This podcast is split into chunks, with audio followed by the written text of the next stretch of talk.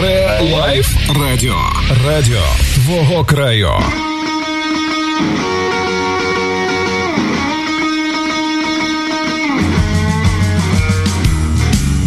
Привіт-привіт! Сьогодні п'ятниця, 20.30 на студійному годиннику. А це означає, що наше радіошоу музично-романтичне, політичне, яке має назву Вінілосховище в ефірі. Привіт, друзі! З п'ятницею будьте здорові! Я ведучий Олександр Біленький за пультом Мікс Вінілов. І сьогодні у нас в гостях людина, яка починає гарну традицію, бо в нас ефір ювілейний 30-й, яка е, починає дуже гарну традицію таких е, інструментальних вечорів під гітару з класним виконавцем. А цю людину ви дуже добре знаєте. Ми анонсували сьогоднішній ефір. В нас в гостях. Сергій Миколаєвич Фоменко.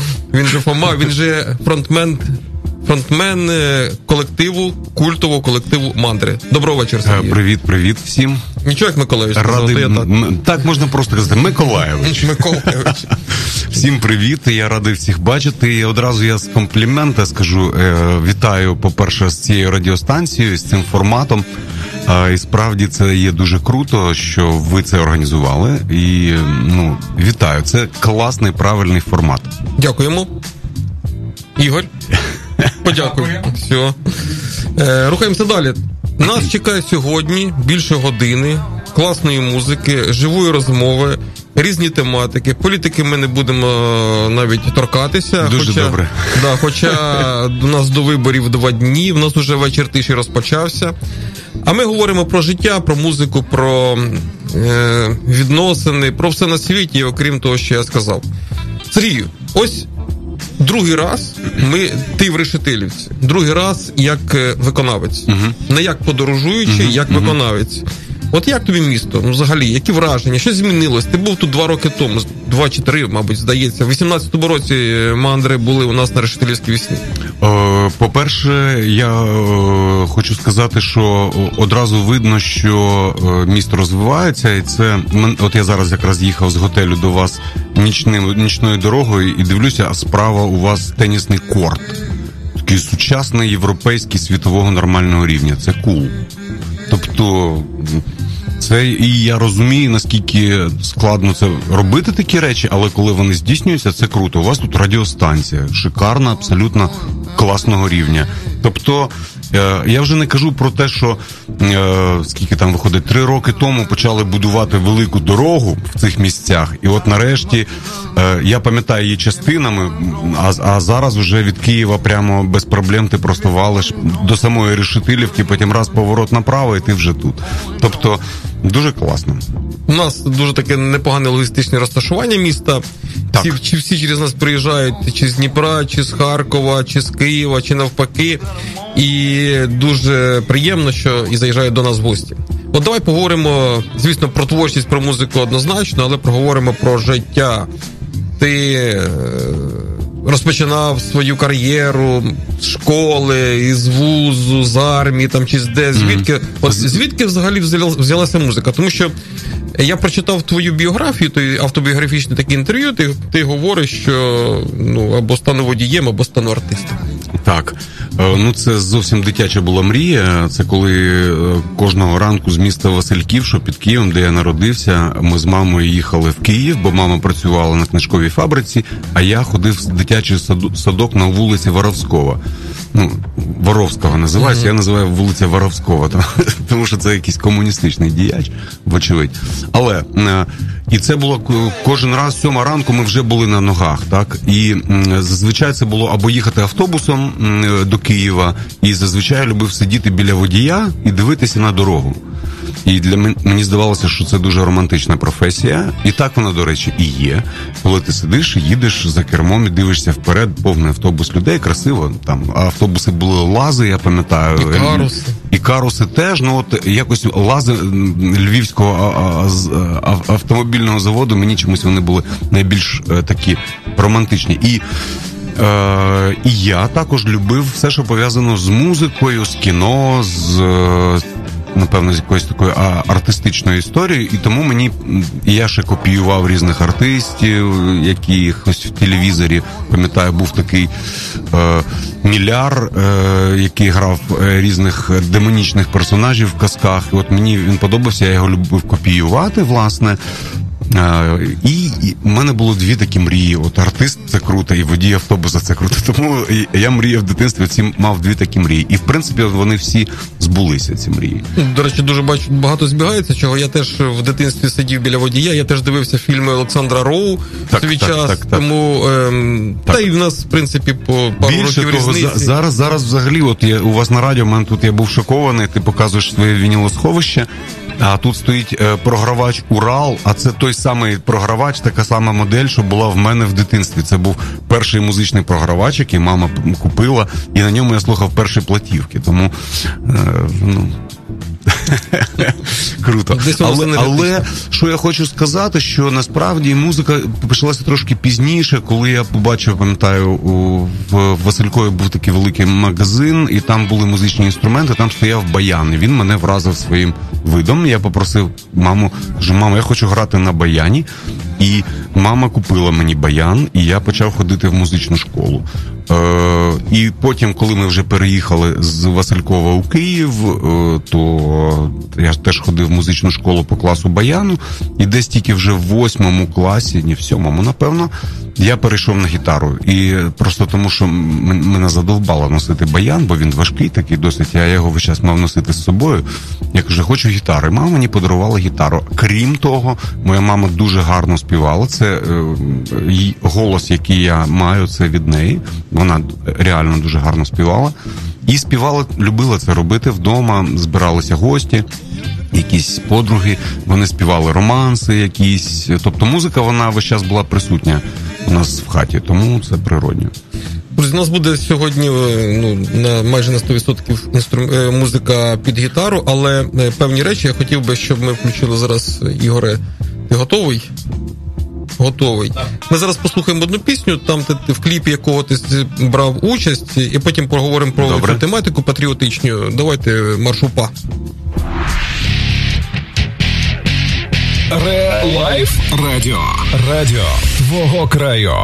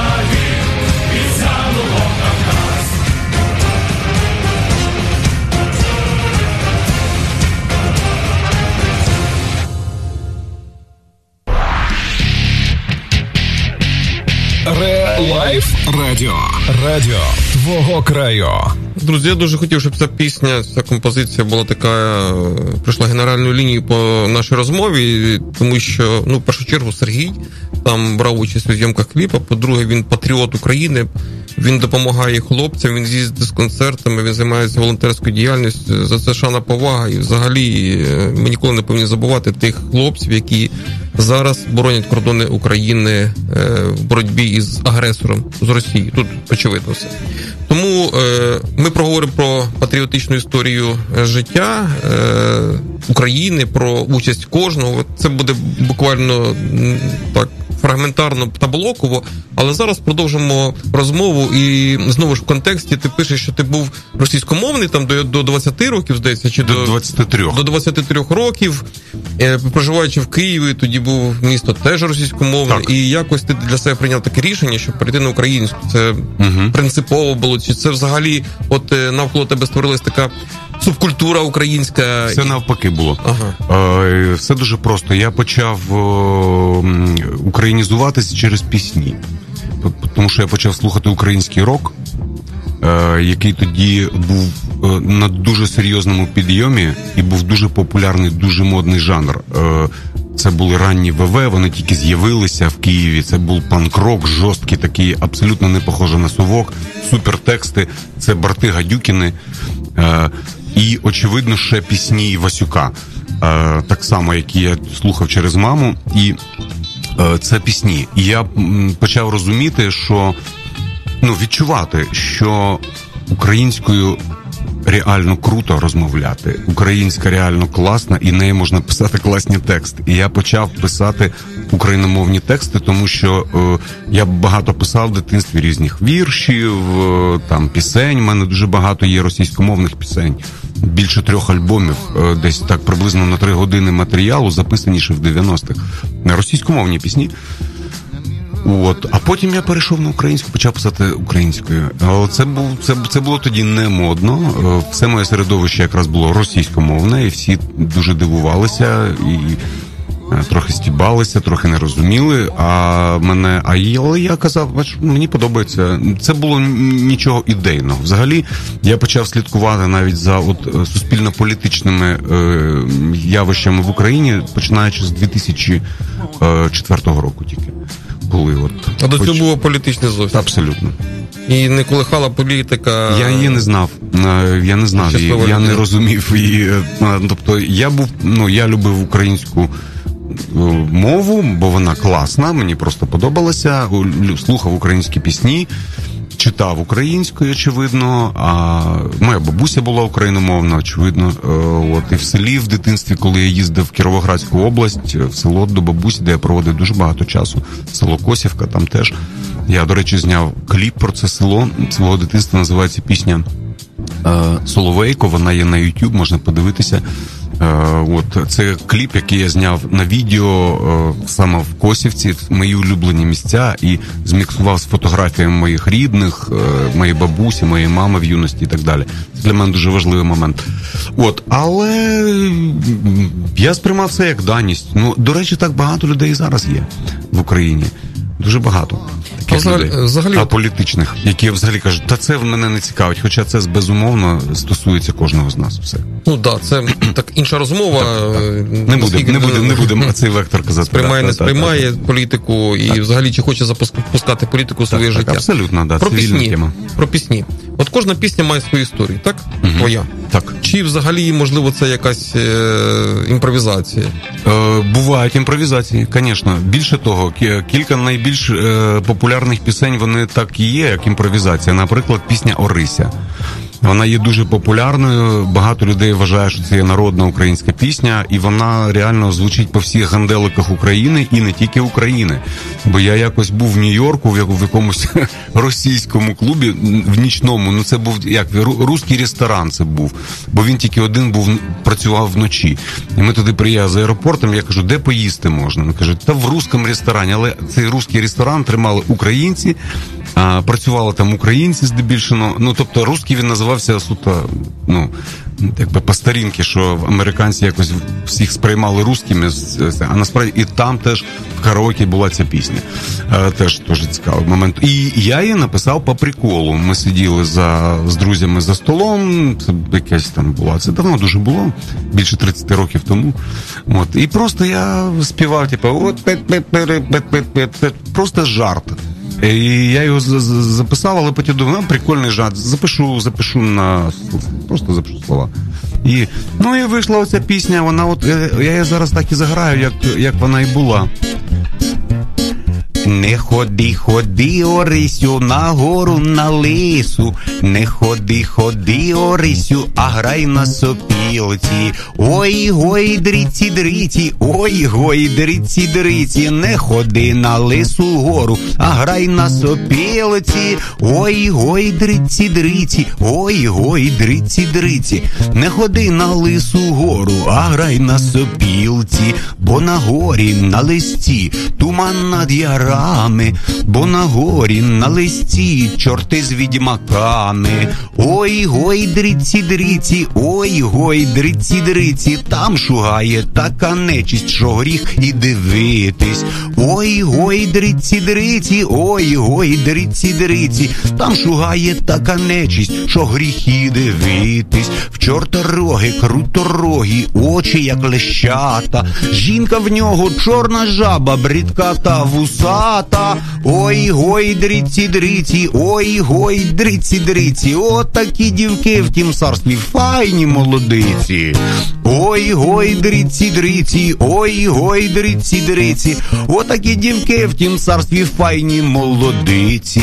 Чорт зубатий та багатий, хоче кльову дівку. Має дуже товсту дупу, налива горілку. Ой гой, дриці, дриці, ой гой, дриці, дриці не ходи орись на гору, а чекай на принця. Ой гой, дриці, дриці, ой гой, дриці, дриці, не ходи орись на гору, а чекай на принця. Лай, лай, ла ла ла ла ла лай, лай, ла ла ла ла Ну і так далі. Це оцей, оцей формат просто от він так так є. Друзі, е, запам'ятайте цю дату. 23 жовтня 2020 року у нас перша е, пісня наживо в ефірі в програмі Вінілосховича. Я автор Сергій Фоменко. Лідер гурту Мандри. Дуже класна пісня. Я Дякую. вже розповідав цю історію по 30-30, е, які мені друзі там з іншої країни. Я кажу, що таке 30-30? 30-30, що воно таке, да? Що таке 30? А вони кажуть, думали, що 30-30. 30-30. Да. А його й 30-30. Тому. Ем... До речі, моя дружина Надя, коли я з нею познайомився, вона була суто російськомовна людина.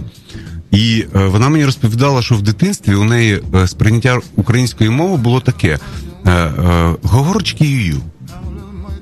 Що? Я не зрозумів. Це означає говорить Київ. А, говорить Київ. А, їй здавалося, говорочки юю. Це я про 30-30. Тобто сприйняття сприйняття української мови людьми, які не вивчали її в дитинстві. Ну але ж ми знаємо, що це все міняється. Тепер вона дуже україномовна. мене. І мої діти теж дуже україномовні. Російською вони говорять з естонським акцентом, я точно вам кажу. Якщо говорять. А хто був аранжувальником цієї пісні? Тому що я її знаю і сприймаю так, як вона звучить із е, із кожного, там, умовно кажучи, як кажуть, з кожної праски чи з кожного. Е, Самограючного апарата. Так. Е, Насправді е, вона є, така динамічна. Да, є дві версії. Одна, отака, от як я зараз заграв, більш така поміркована по ритму, така у. А є не ходи, ходи, Орісю, ну це більш танцювальний формат. А є ще й третій варіант, який ми якраз записали нещодавно. Е, це електронний біт. Я давно мріяв зробити її взагалі трошки е, інакше, ну він ще не вийшов. Тому говоримо про два. Е, очевидно, що перший формат і другий формат записано аранжування гурту мандри. Тобто, але тоді ми спільно це вирішували. Ну, в основі там ми там 58 копійок присутні, але це все одно спільна робота. Але ж гурт Мандри був не першим колективом, який ти створив, чи брав участь в ньому? Ні, не першим. А от що б це почалося? Е, Перший мій колектив називався Похмуро. Він називався День помирає рано. Е, це був психоделічний нойз такий, бо тоді була дуже модна е, модна музика, яка в Києві ходила в тусовці. якраз балочна тусовка. Що таке балка? В Києві була балка. От ваша програма, твоя програма називається Вінілосховище. А в Києві була балка. Це було місце, яке міняло час від часу дислокацію, але де збиралися люди, які слухають закордонну музику на платівках і обмінювалися цими платівками різними, але ну в основному закордонними, те, що було неможливо купити в радянському союзі. І це місце періодично, е, як розсадник західної культури демократичної, е, міліція разом з Гапотой час від часу е, ну, якби намагалася. Е, якось придушити. От І е, там серед таких меломанів е, була популярна така музика, типа Coil, Psychic TV, Swans, Dead Can Dance. Не знаю, кому Юр, що... ж такі слова. Так, от, ну от я просто розповідаю. Да, Це була така, це це ж називається Dark Wave, така, або ну, це така сумна досить музика. Я таке люблю готи, що слухали? Ну, типа готи. Можна, а, якщо все, простіше сказати, це готи. Ну це не зовсім так, але можна сказати так. І от моя перша група називалась саме так, через те, що я любив таку похмуру музику в юності. От і я сам писав такі тексти, і пам'ятаю, є даже відео на Ютубі. Приїздив в 91-му році в Україну з Словенії. Приїжджав приїздив такий Петер, режисер, який знімав кіно про київські андеграунди. Там є зйомки в моїй хаті в 91-му році. Як я виглядав, я там співав пісню. До речі, як не дивно, я співав там пісню українською мовою з цього проекту. Пісня називалася Місяць мертвий. Е, така вона була сумна. Я там такий ще зовсім юний, такий довге волосся. Там цікаво. Можна подивитися на Ютубі. От якось я окремо це виставлю потім. Е, от і день помирає рано. Так він проіснував три роки. Ми їздили активно навіть з гастролями з цим гуртом, і навіть в, в Рашу, в Москву ми їздили, і в Тверь, я пам'ятаю, їздили в Тверь. Тверь, Тверь і Саратов. Я, я Чотири міста Росії, де ми з тим проектом їздили. Це Москва, е, е, Ленінград, Тверь і Саратов. Так було. Тверь. Так, а потім, е, після того, як цей проект я закрив, тому що мені стало занадто сумно грати сумну музику. Я брав участь в проєкті такого електронного фолку, неофолку Ярн гурт. Потім створив просто гурт Фома, де почав вже писати якісь нові пісні, пісні російською українською мовою. Ну, а потім вже з'явилися мандри. От, взагалі, як це відкрив проект, закрив проект. От е, це ну, це як кохання. Ага. Це як кохання, як закохався в дівчину у вас роман триває, триває, потім бачите, щось не вже не клеїться. А як же от розставання із да, так, важко, да? Ну, як завжди, по-різному буває. До речі, нам дописують і запитують, чи буде пісня Ой, чий то кінь стоїть. А це українська народна пісня. Якщо є таке бажання, то я заграю. Чому я ні? бачу, що Ярослав Романов, от наш дописувач і глядач. Який це хто? Це ні, ні, це ми говоримо. А. Це ми пере, пере, це, це, це, пере, пере, перемигуємося зі звукорежисером. Ясно. Це володар пульту, я його називаю. Я зрозумів, та серйозна людина. І директор взагалі. Без нього нічого не буде. Так, ми так, ми мовчимо тихенько. Да. Тобто, якщо є можливість от е, ставити в репертуар саме цю пісню, наш би наш дописувач, слухач, глядач був би. Ну дуже зараз спробую. Радий. Це це як наша версія, та та, яку він слухав. Я думаю, я її нещодавно, до речі, чув теж в записі в місті Ужгород, де я був з концертом для 128-ї гірської штурмової бригади. Це було три дні тому. Там якраз вони ставили ту пісню. Вона там звучить.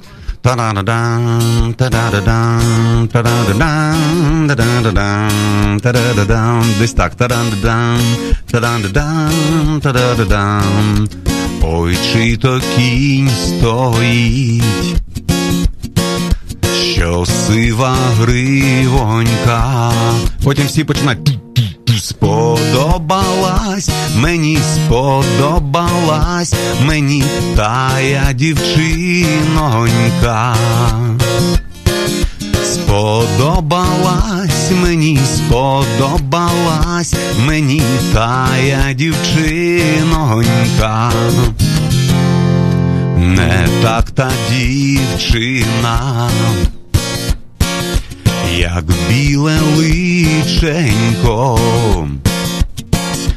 Подай же, дівчино, подай же гарная на коня рученьку. Подай же, дівчино, подай же гарная на коня рученьку.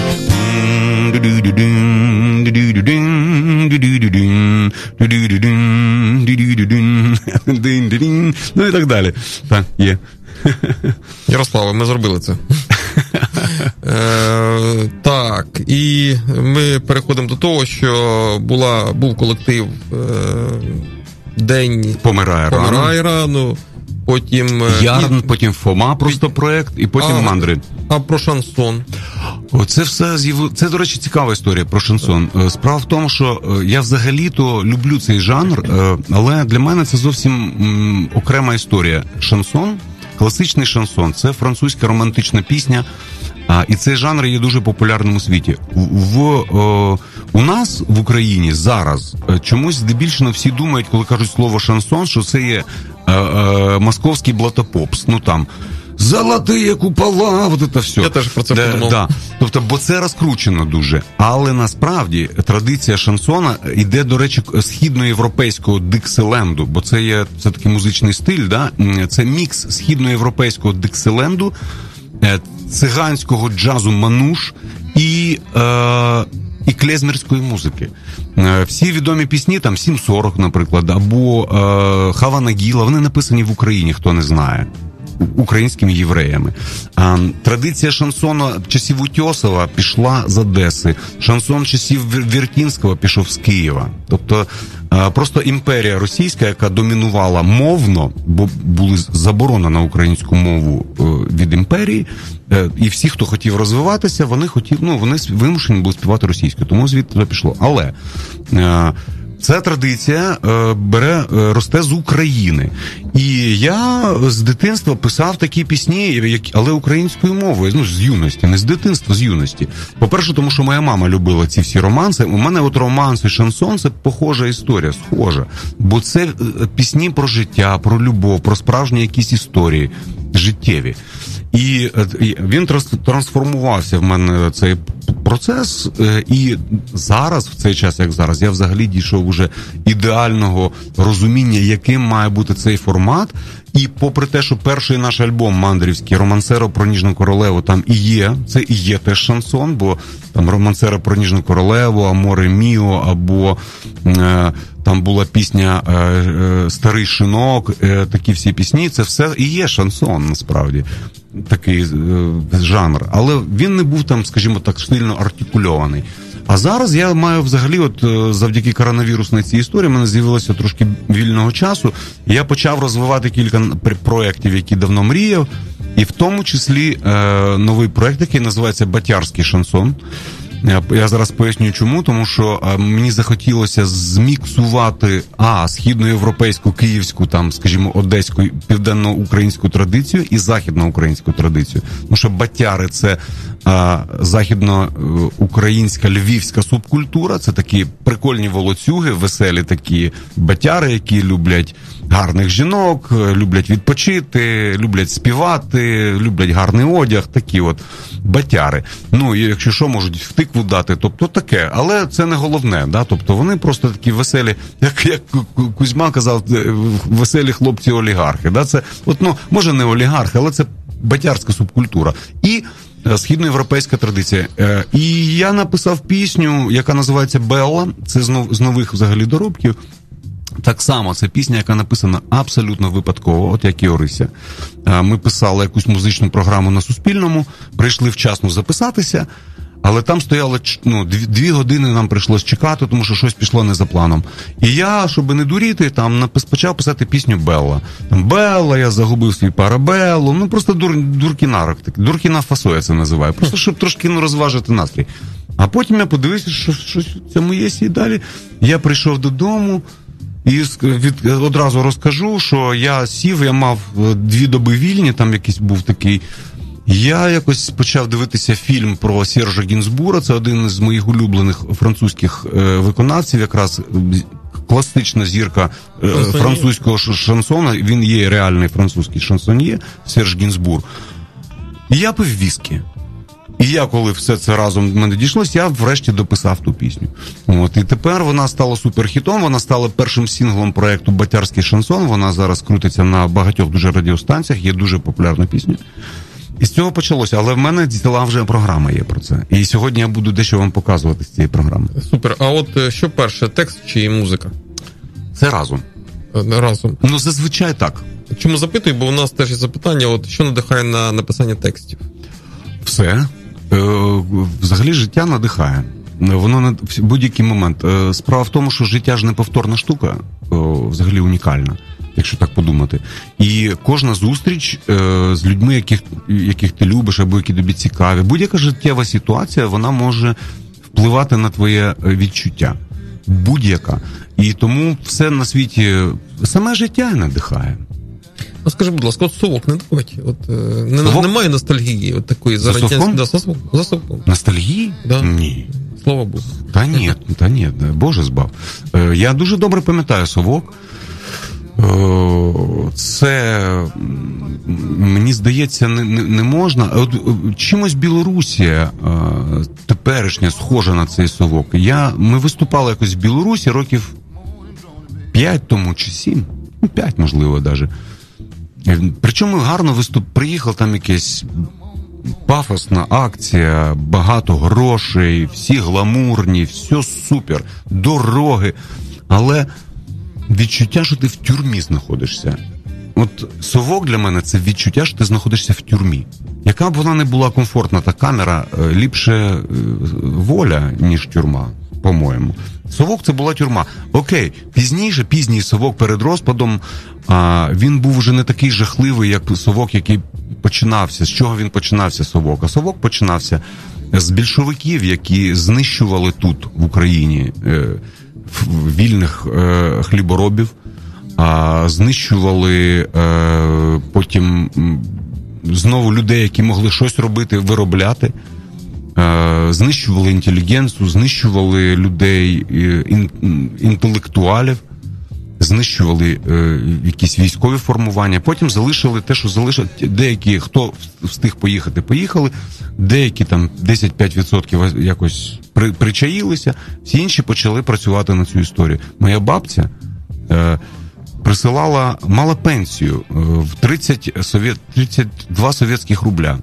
Вона працювала на колгоспах з своєї юності, Е, мала горб, дожила до, до 86 років.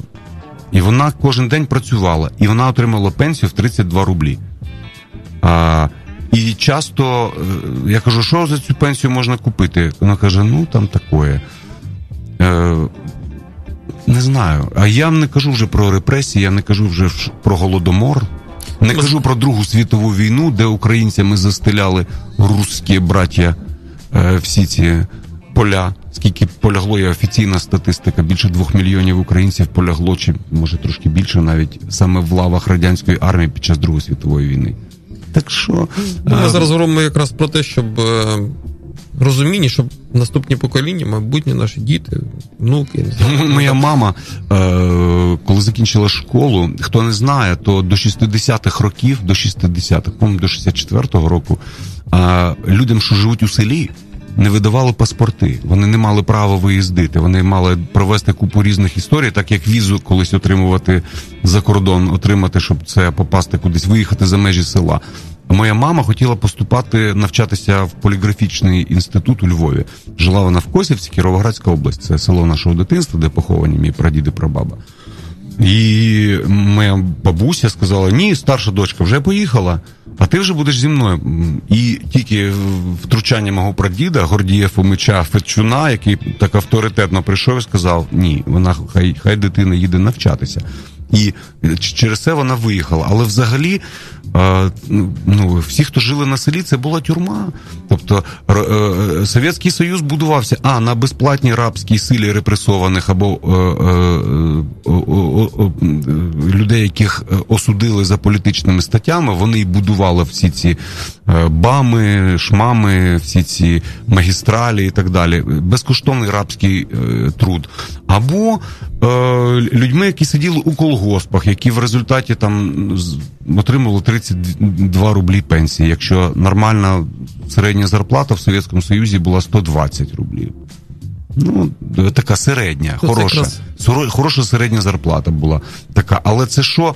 Про що про що? Але все, на цьому то ти все, ти не міг нікуди ні поїхати, нічого не придбати. Я пам'ятаю ці часи черги за, за ананасами. Кудись, да? Ананасами, за Черга. ананасами в Києві. Я пам'ятаю, стоїть черга 100 людей. Я говорю, куди а що, що за черга? Ананаси дають. Я говорю, та, може, я стану, куплю ананаса. Зараз оце важко собі уявити, але от, до речі, що, нічого не можна було купити. Щоб купити автомобіль, треба було стояти 20 років. Щоб поставити телефон, так само, стояти 20 років в черзі. І тільки через якихось там парт, парторгів можна було теоретично щось зробити. Хто це каже, що це було суперово? Ну, можливо, е, люди, які зараз старші, їм, їм просто як вони були молоді. І це приємно згадувати свою молодість, що би там не було. Очевидно, так і є. Але сама система совєтська, та ну Боже збав. Просто найбільше більше, коли молоді люди отак говорять, ностальгують за тим, чого вони ніколи не бачили і не проживали. Але ми Е, давайте від цієї теми відходимо. Я думаю, що музика спасе е, світ і в тому числі розбавить таку.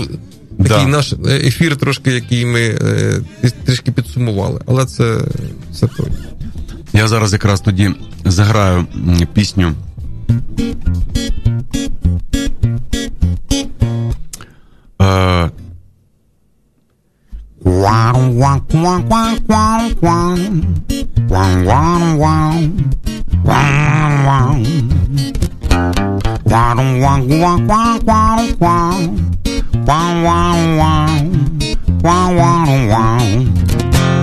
Віскі, папіроси і конфети, і буску пахучого букети, дорогі лаковані штіблети, І весняний дим в твоїх очах. Белла, я загубив свій парабеллум, життя без тебе, наче пекло, солодку посмішку твою. Я так люблю і скучив Белла. Давай станцюєм капоейру і поїдем в Ріо де Жанейро. Я вже замовив два квитки. Море в берег б'є шалені хвилі, повний бак і радіо в машині, крутить цілий день і ніч в ефірі. Пісню про кохання, про любов, цю пісню Белла, я загубив свій парабеллум, життя без тебе, наче пекло, солодку посмішку твою. Я хочу забути, але Белла, давай станцюєм капуейру. І десь на плая Варадеро ми будем пити гіркий ром.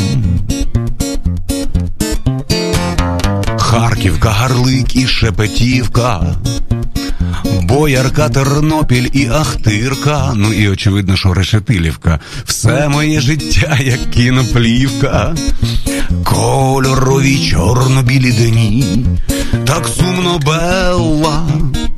І я загубив свій парабеллум, життя без тебе, наче пекло, солодку посмішку твою. Я так люблю і скучив Белла. Давай станцюєм капоейру і поїдем в Ріо де Жанейро. I have two tickets, you and me. Ну, це була написана, от як вона була написана, так є, бо коли її слухати по радіо, вона трошки інакше звучить. Знову таки, темпоритм інакший. Браво! Дякую. Дякуємо. Творча, творча людина, вона творча по-різному. Музика. А крім музики, що? Я от бачу, і фільми є, і картини. Е, Так, е, насправді я. е, Це відволікається якось? Відволікається, від, відволікаєшся від головної творчості. Ну, дивись, по-перше, я вже більше шести років займаюся різними проектами.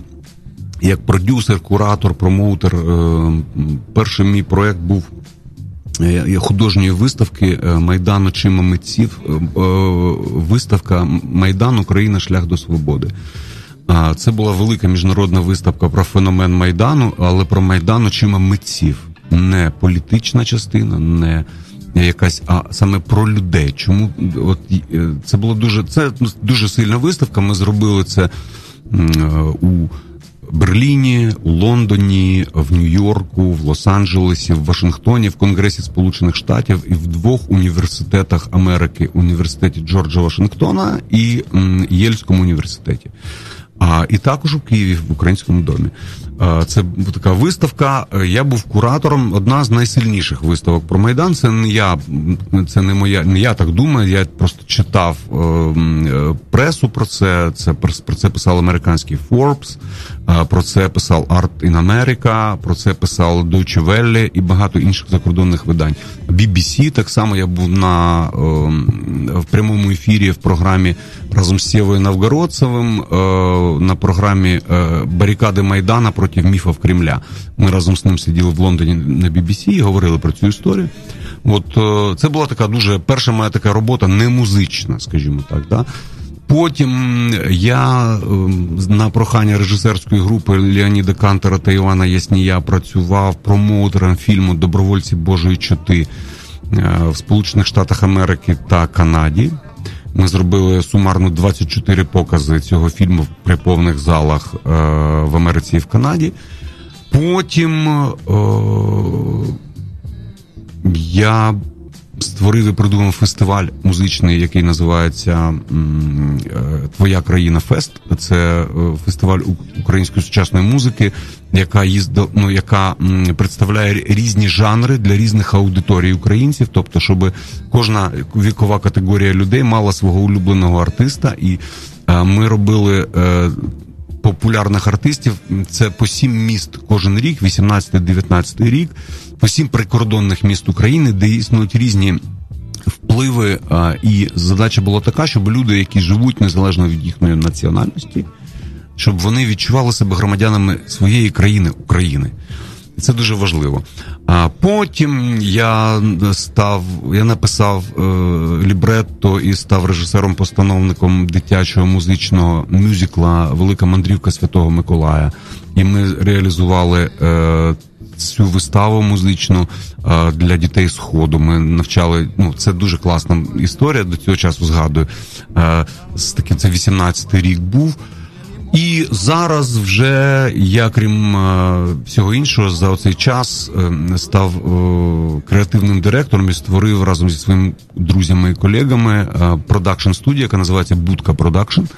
Е, ми будемо робити аудіовізуальний контент. і У нас вже є кілька проєктів, які вже реалізовані, і ну скоро це це все буде вже і в в мережі. От так що, крім музиканта, я ще є займаюся різними такими напрямками. Друзі, я нагадую, що в нашому ефірі в нашій студії Сергій Фоменко, лідер колективу Мандрі, народний артист України. Так. Е, Це дуже приємно, що достойним людям дають такі достойні. Та я просто з народу. Втім, втім справа. От і все. А який, до речі, от е, по пам'яті перший відеокліп був твій? Роман Сера про Ніжну королеву. Зрозуміло. Да. А взагалі, от питання, які я.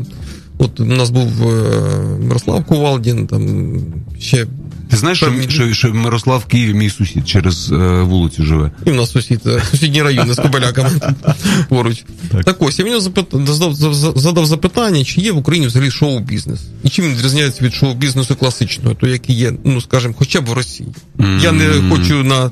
Дивитися на схід, але я так для аналогії, яка мабуть е, нам більш простіше. Я зрозумів запитання. Е, дивись, насправді він існує в Україні, але він такий химерний. Е, в якому сенсі? Він він креольський. Тобто, саме шоу, якщо ти говориш про шоу-бізнес. Е, це бо шоу-бізнес це дуже вузьке, вузьке, вузький напрямок культури. Взагалі. Ну, Як ти його розумієш? Е, шоу-бізнес це коли кілька телеканалів, де є продюсерська група, мають ем, конюшню артистів які е, діляться з ними 50% прибутків, і вони їх розкручують, цих артистів. А, і нікого іншого вони в ці ефіри не допускають. Тому коли люди. Е, в Україні кажуть, а ми не чули ні цих, ні цих, а де це можна почути. То великою проблемою є те, що дуже багато українських артистів, яких е, а або нема грошей, або нема продюсерів, але вони є дуже талановитими, їх просто не пускають на цей всеукраїнський рівень, тому що є своя конюшня артистів, яких вони розкручують агресивно, і їх всіх цих артистів знає українська публіка, а інших не знає. Це одна із і це і є шоу-бізнес. Бо шоу-бізнес це шоу має блимати, має бути яскраво, е, менше думати, більше ржати, і бізнес це гроші. Прибуток. Прибуток з цього, да. Тобто вони потім їздять, їх всі бачать, і вони отримують за це гроші. Тобто, це і є поняття шоу-бізнеса. А якщо говорити про музичну індустрію, це вже інший інший зовсім level, тому що музична індустрія в Україні дуже крута за оці роки, які е, існує незалежність, вона розвинулася просто фантастично. От е, і зараз. Прямо порівнюючи з е, совєтським часом і зараз, це просто небо і земля. А чи вплинуло на це? Я вибачаю, що так вклинився. Чи ви вплинуло на це от квотність на радіо? Звичайно, я взагалі е, це супер ефекти. Насправді, подивись, скільки багато з'явилося крутих молодих україномовних виконавців через квоти. Ба навіть ба навіть е, такі е, такі латентні е, колаборанти, типу Потапа, теж почали співати українською, бо квоти діють. А він, до речі, був активно проти. Там ходив весь час по кабінетах. Е, Потап каже, що таке, чому це, це українські пісні. Так було. А зараз співає, бо квоти, бо, бо бо, має виконувати квоту. Це дуже важливо, щоб держава казала своє слово, тому що регулювати ринки потрібно обов'язково. А музичний ринок це ринок, це треба зрозуміти. Тому квоти просто супер дали ефект. Подивіться, скільки з'явилося абсолютно нових свіжих проєктів, починаючи там від казки, там да, електронна та музика, або якийсь Адам або іще, от все оце сучасне е, мейнстрім молодіжне, який є дуже популярний. Е, це пішло через квоти, бо да, це супер. Це, все можна потрапляти на радіо. Я я фанатію від Калуша. Калуш, супер проект, супер. Взагалі зараз тренд, до речі, український YouTube, не тільки музична історія. Зараз дуже багато проєктів там.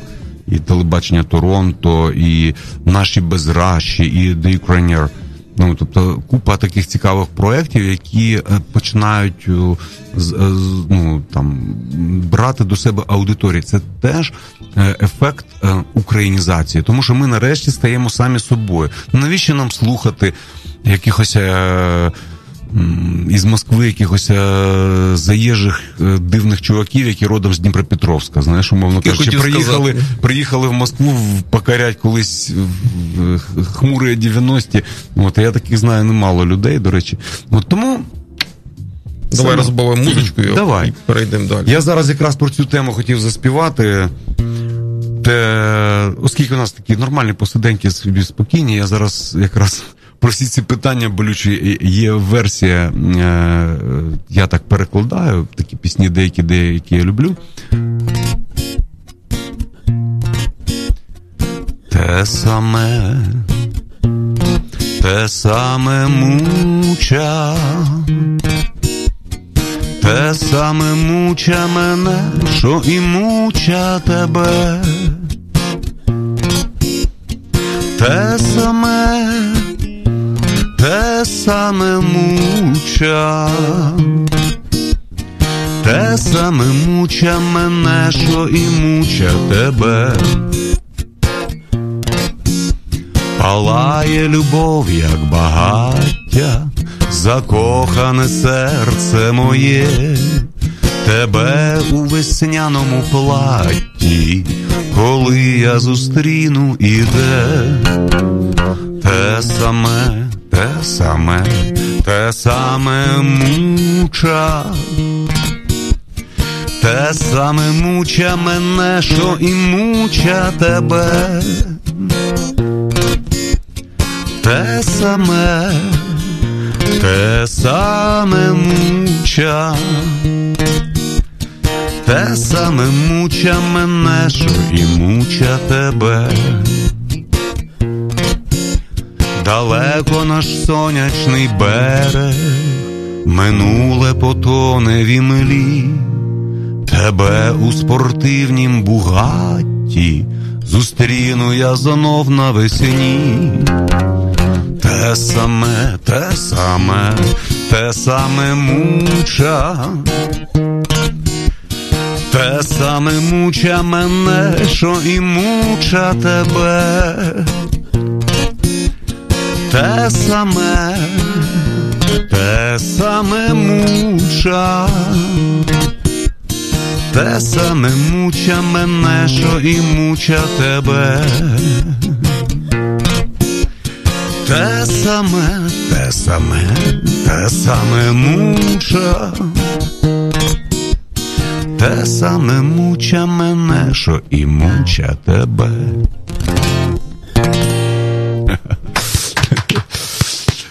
Це про болючі питання. Як я до них ставлюся?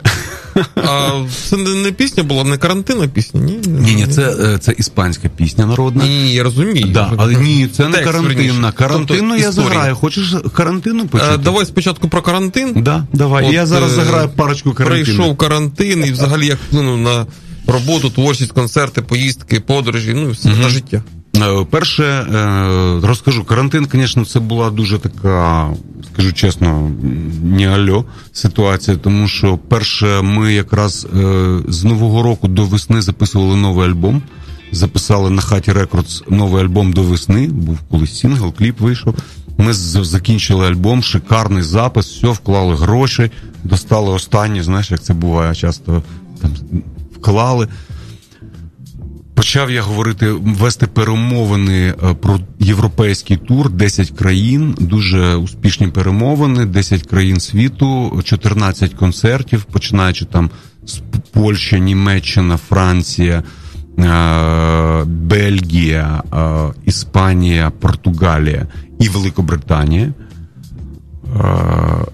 І готували прем'єру в Києві на травень, і тут все полетіло. Перший місяць я впав в депресію, бо це було півроку роботи, купа грошей. е, Так, впав в депресію, сидів місяць, чесно, е, заїдав тривожність їжею. Набрав 10 кіло зверху. Зараз вже трошки попустився. От. Е, 10 кіло набрав, потім подумав, так, стоп, щось це вже щось занадто. Ну, Просто дивився фільм, жер і спав. Ну, таке дурне. От, і я почав щось робити. По-перше, ми почали рухатись. е, Почав рухатись того, що я завершив деякі справи побутові, які не міг роками завершити через графік. Позакривав ці питання, було прекрасно. Потім е, почав писати нові пісні. І почав зустрічатися з, друзями, які не бояться зустрічатися. Ну, очевидно, ми там робили. Ми всі здорові там були, очевидно, і там засоби захисту, все це присутнє. І робили деякі такі посиденьки, щоб не здуріти просто. Я почав, і там під час цих посиденьок з'явилася ідея нового проєкту Батярський шансон, з'явилися нові пісні. А, і я почав також реалізовувати е, свій давню давню мрію продакшн студію. От продакшн студія наша називається Будка Продакшн. Ну і скоро буде багато. Ну, вже є результати. Ми зняли два кліпи для мене. Очевидно, я тестую на сам на собі можливість, тобто як продакшн. Е, Ми зняли е, кліп на пісню Белла на офіційну версію. Він ще не вийшов нікуди, бо це окремий жанр. Він вийде разом з презентацією програми. І ремікс на цю ж пісню. А, е, і е, кліп цей я зняв в Іспанії влітку. е, Поїхав. І це такий позитивний, ну аля Ібіца стайл, ну, щоб настрій мати гарний. І цю пісню я запустив по українських телебаченнях. Це цю версію ремікс. Тобто офіційну версію ми запустили по, по радіостанціях. Ремікс ми тільки зараз запустили по радіостанціях, а кліп запустили по українському телебаченню. М2, OTV, Music Box і так далі. Ну і в інтернеті, очевидно. А Белла, Фома, е, feat Мандри.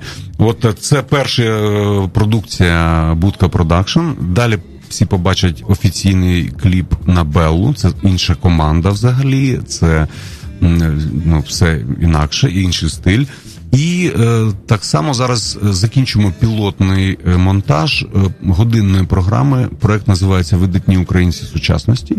Це інформаційно-культурна програма. Перший пілот про українського скрипаля з Канади Василя Попадюка, про якого не дуже багато знають в Україні, але це реально геніальний скрипаль, дуже потужна така муз...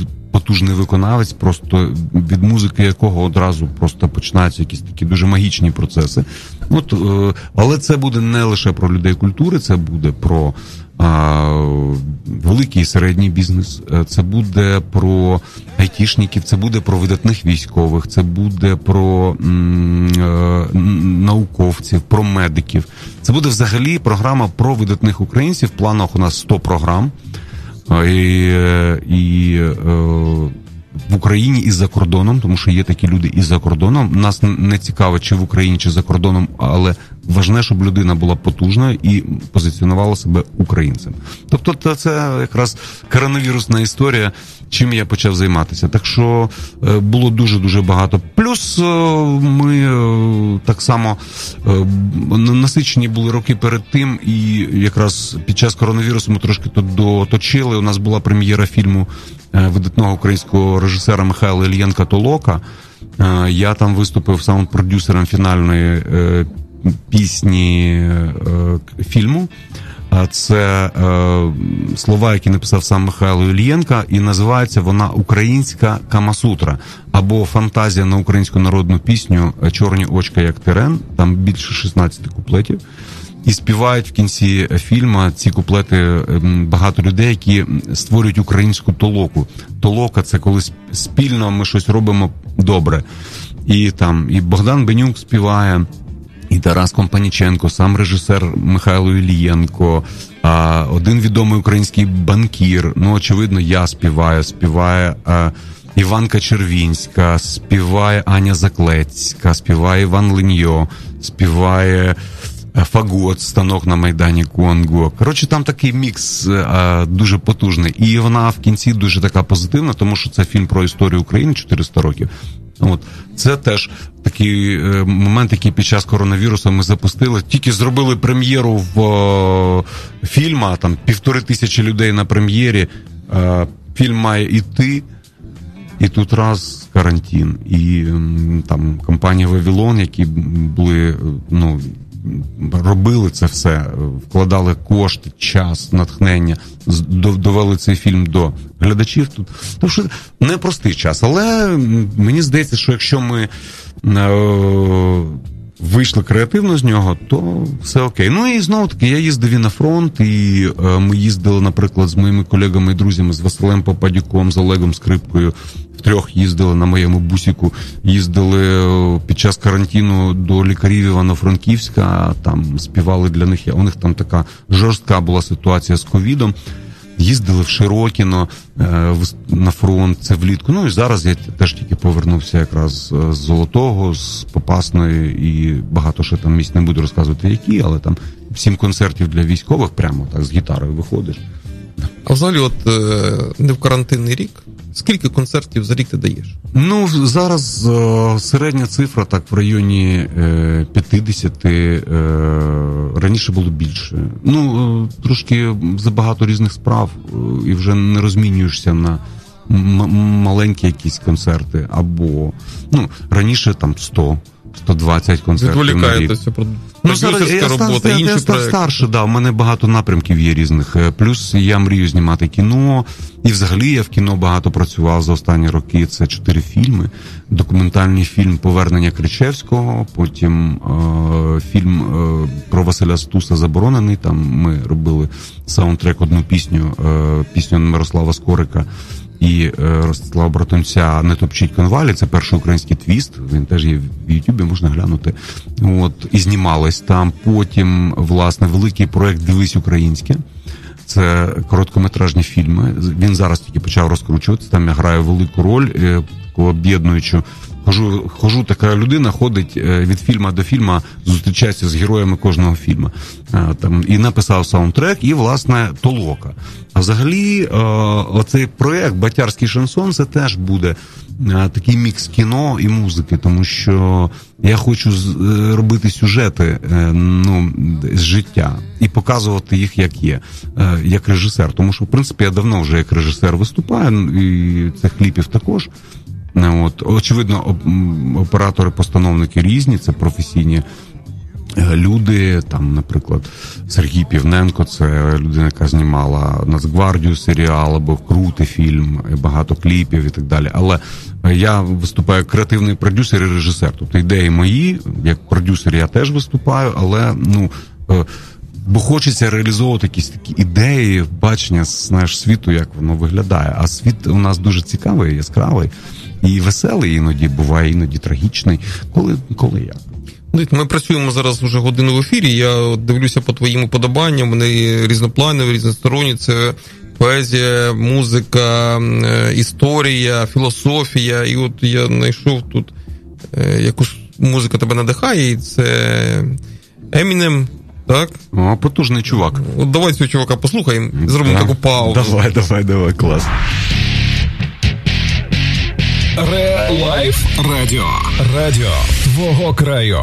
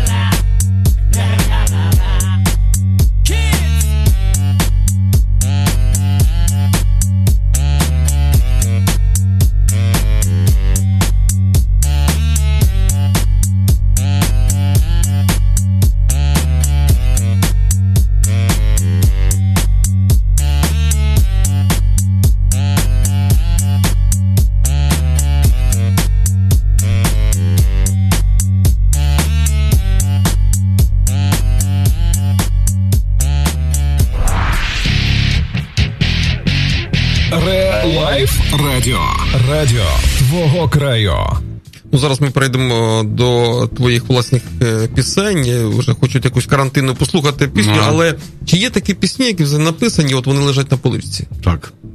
Ти не ти вагаєшся запускати, не запускати? Перш ніж я запускаю пісню в простір, я вона проходить жорсткий мій власний фейс-контроль. Е, і, і також я зараз е, останнім часом кілька років роблю фокус групи серед різних е, своїх друзів, е, друзів своїх дітей, старших, серед дітей так само провожу, серед дорослих. Я дивлюся, яка аудиторія. Тому що, наприклад, та сама пісня Белла Ремікс, е, який зараз можна знайти в Ютубі, Фома Фіт Мандри Белла, вона абсолютно сучасна. Це сучасний електронний мікс, крутий, все крутий яскравий кліп, все таке там модненьке. А чому це було? Тому що це формат е, українських телебачень музичних телеканалів. Їх насправді дуже мало, критично мало. М1, М2. Вони, наприклад, батярський шансон для них не формат як жанр, хоча там вкладено гроші, це якісний дуже кліп, наприклад, але їм треба більш розважальний. І тому я цей жанр теж, тобто маркетинг присутній. Очевидно, бо я є професійний артист. От в будь-якому випадку, тобто, ну або професійна арт-персона, називаємо так. От е, і тому я це все е, думаю про це. А є пісні, які я спочатку маю, вони мають як е, гарне вино чи добре віскі настоятися в діжечках. І тоді вже будемо рухати далі. Давай щось карантин. Да, е, якраз теж е, рекламую батярський шансон весь час, бо буде скоро. А ось переклад е, хіта 50-х років, е, авторський переклад.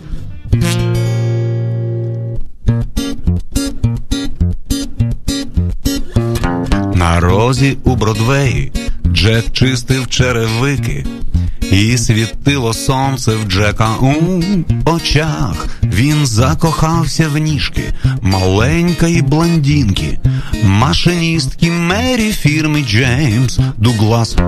Рівно о четвертій, виходячи з контори, підходила до Джека Мері кожен день і дивлячись на ніжки маленької блондинки, Джек чистив черевики, наче вжалений олень. Але якось Мері вийшла із контори пізніше на годину, ніж звичайний час, нафарбувавши губи із посмішкою шльондри, підходила до Джека разом з містером Дуглас.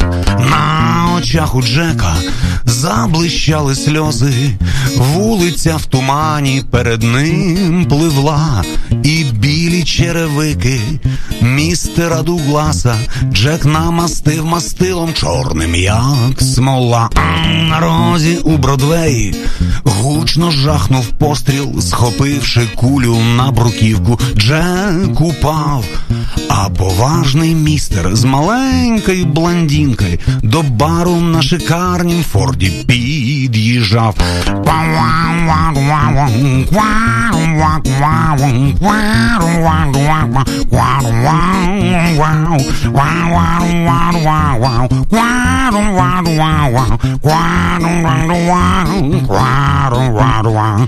На розі у Бродвеї в нічному ресторані, де чорні грають бугі, тихо давить джаз у спущених панчохах, хвацько б'є чечотку, машиністка мері фірми Джеймс Дуглас. Колись на розі у Бродвеї Джек чистив черевики, і світило сонце в Джека у очах. Він закохався в ніжки маленької блондинки, машиністки мері фірми Джеймс колись Дуглас. Така пісня. Супер. До речі, наші дописувачі, глядачі пишуть: от є хлопець Ярослав Романов, який нам задає такі дуже тематичні запитання. Він каже, що він навчається на актора театру та кіно, і, можливо, в майбутньому йому пощастить знятися у вашому фільмі. Супер, будемо подивитися, чому ні. Життя воно таке. Ярослав, всяке чому ні? Всяке може бути. А, розчарування в житті. Не в самому житті, а по життю. Вони впливають на знову ж таки на творчість, і на е, таку динаміку роз, розвитку творчої особистості, там, музики, кіно, чи як завгодно. мгм, Ну наскільки депресуха от давить? Чесно скажу, е, я ну, я жива людина, очевидно, тобто є багато різних обставин в житті. Але е, я намагаюся, я чемпіон, напевно, що по боротьбі з депресухою. Вона мені присутня, звичайно. Ну я не даю собі. Я колись це пережив ще в юності. Ці речі більш там драматично.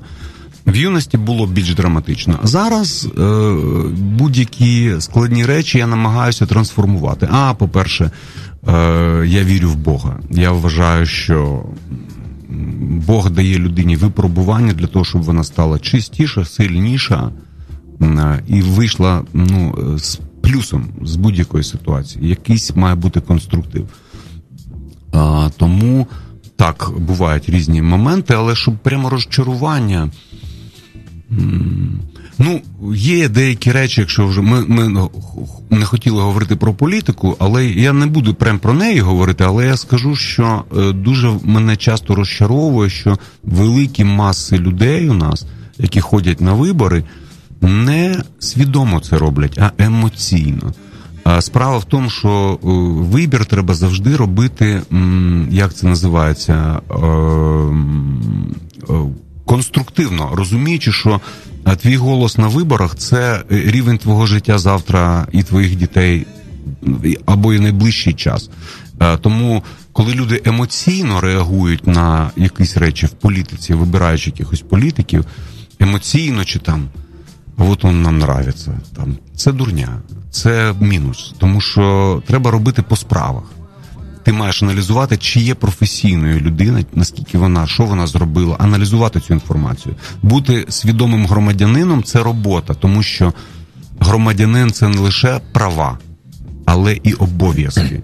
І взагалі е, з інституту громадянства, колись з давніх давен, з, там з Греції давньої, так е, право голосу мали лише люди, які платили податки, які знали е, політичну систему е, своєї держави. І багато таких ще моментів, да? тобто люди, які несвідомі, які нічого не, не, не дають державі, а тільки беруть з неї, не голосували.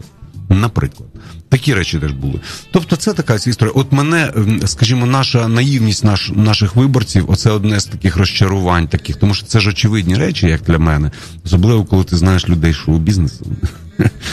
Я знаю багатьох людей шоу-бізнесу. І вони теж наївні. А, Люди політичному. а ну та, бо якщо людина, е, людина не розбирається в е, держава. І взагалі, е, ну, політичне життя. Чому політик? Що таке політик?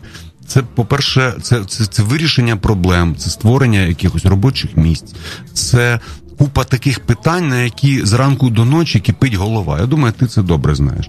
От, але чомусь люди думають, що це просто якась там. Е, та це кожен може. Що та я би це зробив? Ну це ніхто не уявляє, наскільки це важка, невдячна, нервова і складна документально, навіть навіть проєктні документації. Хтось знає, що таке проєктна документація, щоб створити будь-який проєкт. Будь-який треба зробити проект спочатку, ідеї, потім проектну документацію, бюджет, бла бла бла, да, да, да, да, купа всього. І тільки тоді це переходить в наступний. Тобто е, у нас люди живуть часто, як як о, диво зараз буде, зараз щось з неба впаде. От у мене є улюблений фільм Михайла Ільєнка Фуджоу, старе кіно, 94-го року. Фуджоу. І там е, одна з таких е, суто українських наших рис сидять, значить, українці на покосах, ну, наші люди, все щось там іде. І тут починається, значить, якийсь грім, дощ, і з неба риба починає падати безкоштовно. І всі там щасливі, такі риба безкоштовно падає. Це такий от момент дива в нас присутній. Ну я ставлюся до цього з розумінням, але це розчаровує. Ну це не можна сказати, що це є. Е, тобто, це просто трошки пригальмовує е, ну, рух країни, тому що безвідповідальний вибор. Це в результаті ну, у кожного в житті. І ще я порівнюю це як вкладати гроші в банк. От заробив десь грошей трохи. Якщо ти хочеш, щоб у тебе був гарний депозит, ти маєш вкладати в банк, який точно з ними все буде добре з тими грошима. А у нас люди думають, а зараз покладу все так, ах, на емоціях, от все. Потім вони зникли, кажуть, та що ж таке, бідкаємося. А це Таке. Півтора роки тому зробили на емоціях. Зараз та, та. розуміємо, що банк лопає. Е, це... Він вже лопнув просто. ну, таке. ну добре, це про банк про політику, а я би щось таке. Веселеньке, а, динамічненьке. Е, добре. Або взагалі романтичненьке. Е, давай зробимо так. Ні, давай, давай зробимо так. Е, давай е, в, е, романтичне спробуємо. Е, але яке? От моя улюблена пісня, я знову таки давня пісня, яку всі люблять, вона є дуже популярною серед людей. Звучить вона так.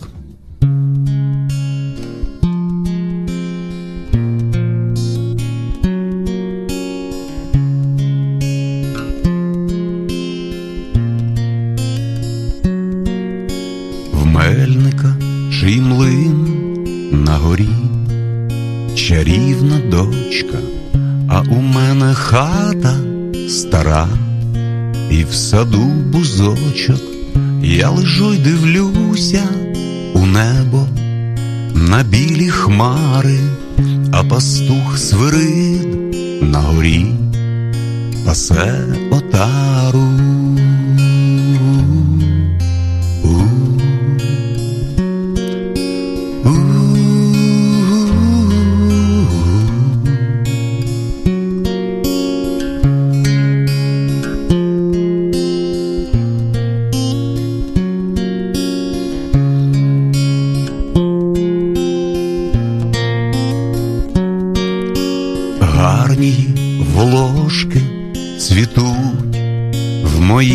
Садочку, та іще гарніші очі в мельника дочки, от лежу й сумую один біля ставочку, бо люблю я більше за все мельника дочку.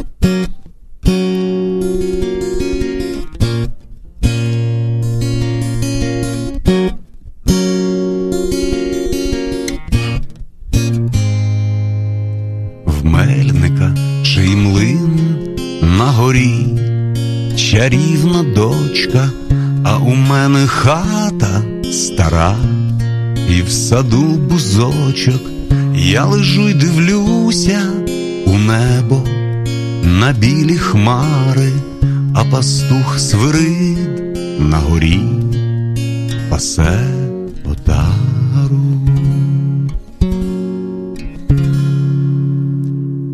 така пісня. Це як колискова. Та, ну так, це така, вона трошки як колоскова, так. Так, трішки прибаюкала.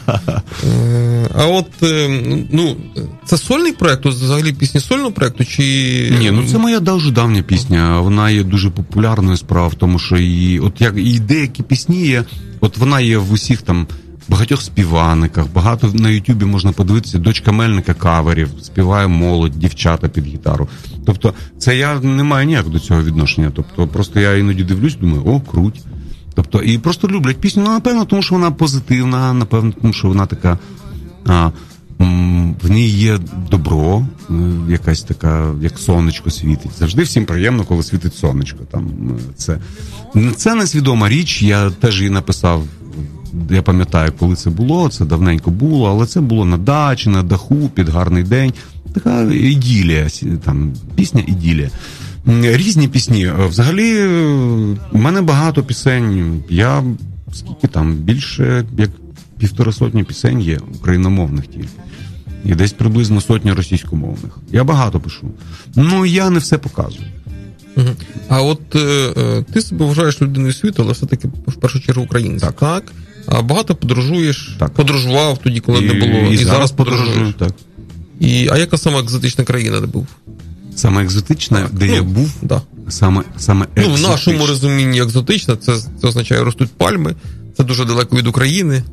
Або Ну, інший принцип. Е, е, Ну, принцип екзотики що, вибери напевно, сам. що, напевно, що це Таїланд. Е, Це саме екзотичний з тих, де я був. Е, Чому? Тому що е, там деякі речі є дивні для нас.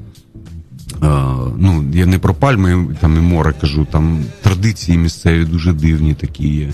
А, там е, багато ну, їдять змії, наприклад. Да, це нормально. Це як їсти у нас там сало. Там їдять змій нормально. Там люди не бояться змії, прямо діти з ними бавляться отруйними, да, там на вулицях. Такі речі є. А і готують їх живими, виймають, ріжуть голови там і так далі. П'ють кров змій, зміїну. Це екзотика, ну якщо про це говорити. А взагалі. Я зі своїми, ну, зі своєю родиною, з дітьми, я намагаюся їх, е, от там, де я десь працюю, або десь надовго їду, і намагаюся, щоб вони були. е, Бачили світ, який є, і ми були і в Америці, ну Польща, Америка, Іспанія, е, потім Італія, Сицилія, наприклад. От ми жили на Сицилії кілька місяців. Це теж дуже цікаво, що маленькі діти вони розуміють, що світ є от різний, різний. Ну, Україна, очевидно, теж. А сам я взагалі багато дуже, дуже бував, де і з музикою так само, але е, де я не був, це не був в Китаї і не був в Японії. А мені а ще не був е, в Новій Зеландії і Австралії. От є кілька таких напрямків, де я ще не був. А Сам хотілося. В Нову Зеландію дуже після того фільму, е, як Володар Пілець. Так, так. Дуже хотілося. І, до речі, наші глядачі, слухачі запитують, цікаво, пишуть, де він буде ночувати. Ой, де будемо ночувати, ніхто не зна. Да, це воєнна тайна. Так. Е, Ми так потихеньку вже починаємо підходити до завершення нашої розмови чи нашого спілкування. Я розумію, пісень дуже багато, Так, так. але давай зараз ще виберемо дві. Мгм. От які ти вважаєш там, ти хочеш показати для наших радіослухачів, наших глядачів. І е, так потихеньку будемо вже підводити А, певні підсумки. Супер. Я зараз тоді зроблю ще одну пісню, яка написана теж зовсім нещодавно. Вона ще не записана навіть. Е, от, але ця пісня така важлива. Вона називається Небо край. Е, Пісня якраз теж написана під час цієї карантинної історії.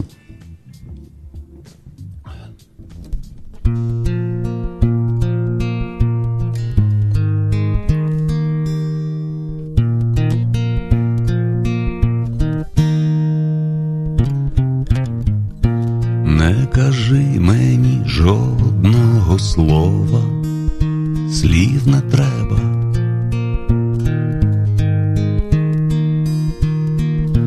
Наливай в келих вогняну воду, пити треба.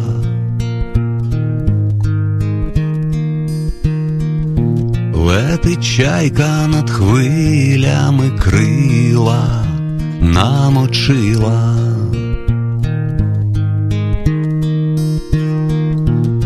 Бачиш, річка тече із потічка в море синє.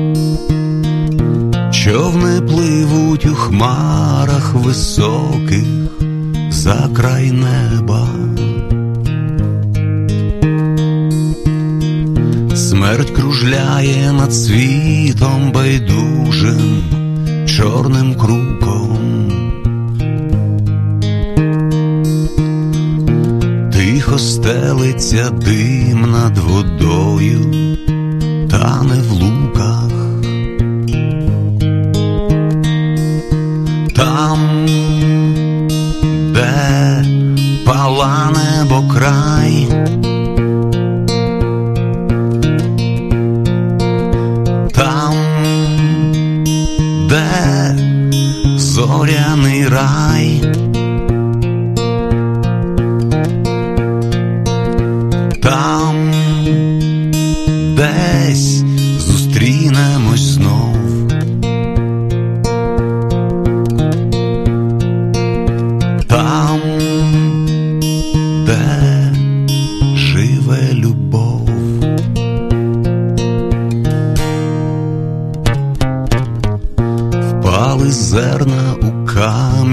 кам'яну землю, щось і вродить. Сонце спати лягає край неба і знову сходить. По щоках течуть сльози солоні, сліз не треба.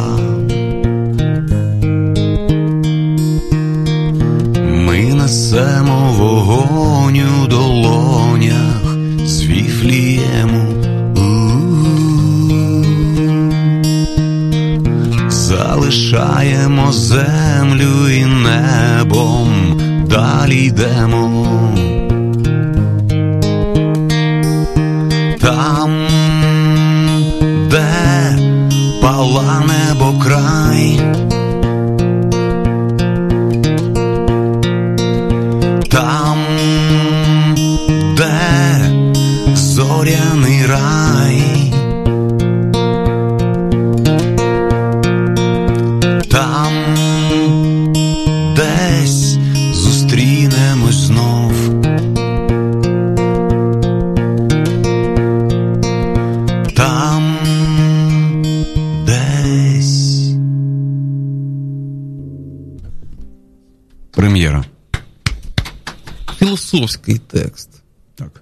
Є така історія. Ну, так, так, такий настрій був. До речі, це от якраз пісня, яка написана там од, од- одразу. От є такі пісні, що пишуться одразу. От вона така. І для того, щоб, якщо у нас дві, то я би хотів на, на сон грядущий, щоб у людей все-таки настрій був веселенький. А, і що, що? Да? Ні, А. ні, я ж я ж говорю про те, що принципі дві не підряд, так не відразу. А, да, фу, я б хотів я ще вже подумав, ні, ні. що так, я б так, хотів так. ще розпитати про творчі плани. То взагалі ж якось же ж плануєш е, життя, творчість, роботу, ну все що завгодно, відпочинок, спорт. Які, м, Яка перспектива, які творчі плани твої на подальші там рік, півроку. Коротка перспектива, довга перспектива. Це ж різні так, перспективи. Так, як ну о, так, по-перше, є планів багато. По-перше, презентація проєкту Батярський шансон, запис альбома і випуск е, сінглів. По-друге, випуск вже готових сінглів для записаного вже альбома до весни. Це трошки інший жанр. От. У нас є зараз найближчий план так само е, випуск одної важливої пісні. Це в дуеті з Іванкою Червінською та гуртом Вася Club. От е, це вже записана річ. Е, потім, очевидно, це вся продукція Будка Продакшн. Це програма видатні українці сучасності, і все, що ми хочемо робити, це розвивати цей напрямок. Там багато не тільки творчої роботи, але буде ще й комерційні деякі напрямки, тому що це буде, ну як я планую, це буде нормальний великий продакшн. От. А, Саме головне залишитися здоровим і ем, щоб родина здоров'я та багатство духов, духовне і матеріальне має бути в житті у людини. Для цього потрібно працювати над собою. Такі плани, знаєш, є. От, е, і е, ну, взагалі, в перспективі хочеться, звичайно, побачити Україну ем, е, в іншому вже форматі, щоб ми нарешті обрали правильний один напрямок, в який ми йдемо, не не, не лебідь, щука і рак, як це буває у нас в українських історіях, а щось таке в одному напрямку, щоб ми все таки вирішили. І от а, це займає весь мій час, в принципі, практично. Ну, очевидно, що є купа там якихось супутніх речей, але в першу чергу це творчість, музика і бізнес пов'язаний з аудіовізуальним продуктом, контентом українським. Це дуже важливо. Я слідкую за твоєю громадянською позицією, як ти поводишся як людина, громадянин. От Ти вважаєш, є у нас громадянське суспільство чи немає? Е, у нас є громадянське суспільство, очевидно, але воно ще не не дуже велике, не дуже е, е, впевнено себе почуває іноді. Але воно є, очевидно, звичайно. Ми ж не похожі ні на Росію, ні на Білорусію. Ми Україна. У нас є вільний дух. Е, він бореться весь час з духом реакції, е, тобто люди з минулого все хочуть надягнути своє минуле на майбутнє, але я хочу сказати, що минуле не повертається е, в будь-якому випадку. Тобто річ, річка не тече назад, вона завжди тече вперед. Тому, коли люди кажуть, от, вернемо Совєтський Союз, пенсії піднімемо, зробимо то, сьо. Це брехня, просто тупо брехня. Давай на вечір просто. Я просто кажу, я просто кажу, що це а, ну, нереальна річ.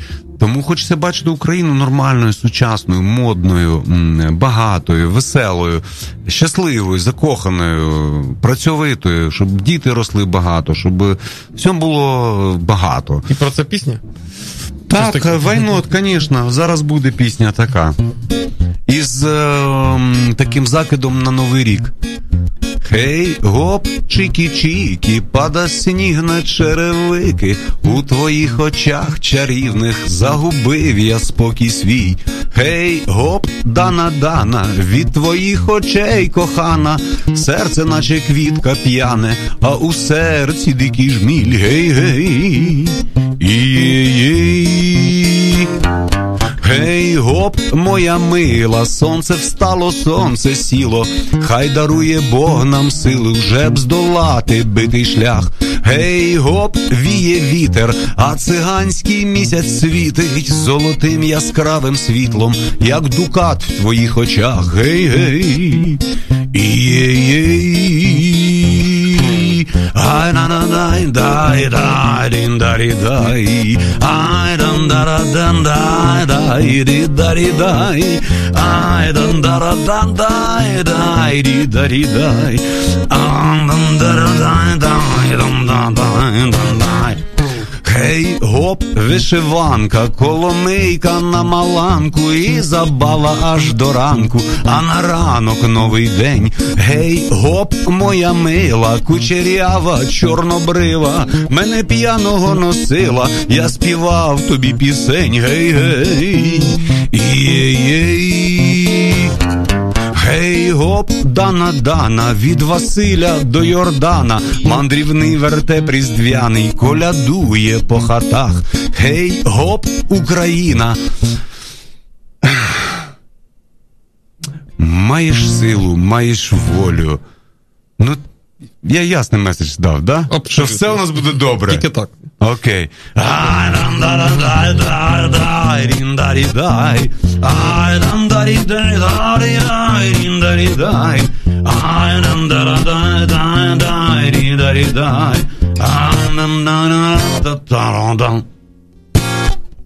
Слава Бомба. Україні! Героям слава. Так. Подарунок. Дяка. Ми, по-перше, дякуємо за твій подарунок, Да. за цей диск. Д- диск альбом Світ. Дуже класний альбом. Е, буду радий, якщо ви його запустите в свої. Е, надра, В ротацію, в ротацію, да, в ротацію. Там є кілька дуже крутих пісень. А, самі виберете які. Тільки так. А від нас Дяка. отака Він- е, вінілосховище. вінілосховище, так. Це така футболочка Дяка. наша Дякую. корпоративна.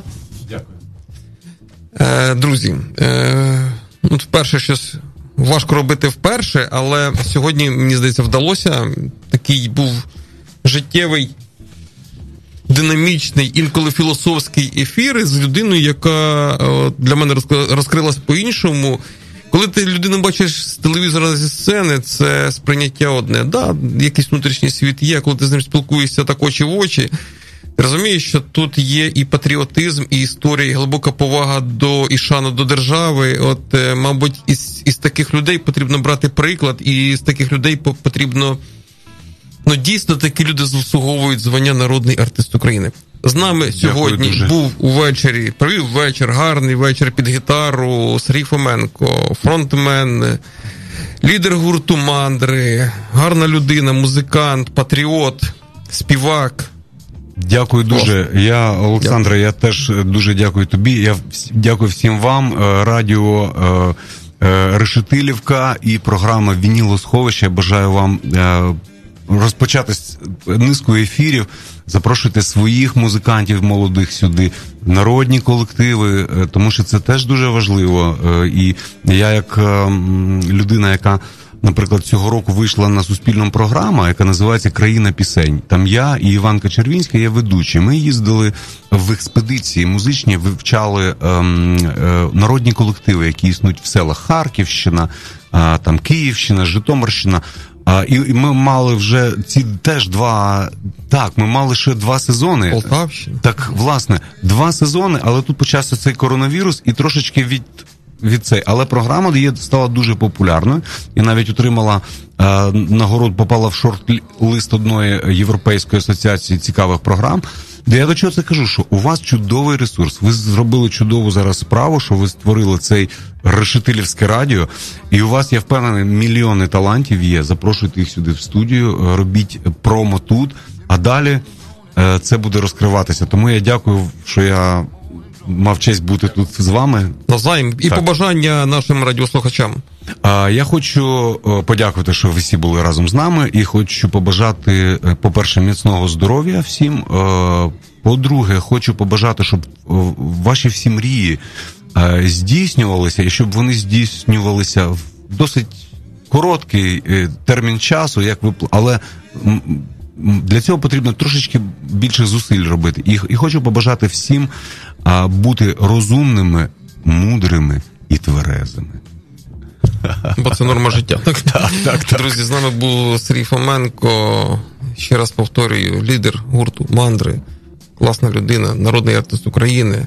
Е, За пультом мікс-вінілом і вів передачу. Я автор і радіошоу «Вінілосховище» Олександр Біленький. Всім гарного вечора, не проспіть вибори. Так, так, так. Пока. Пока. Решетилівка слухає Real Life Radio 91,1 FM. Радіо твоєї громади.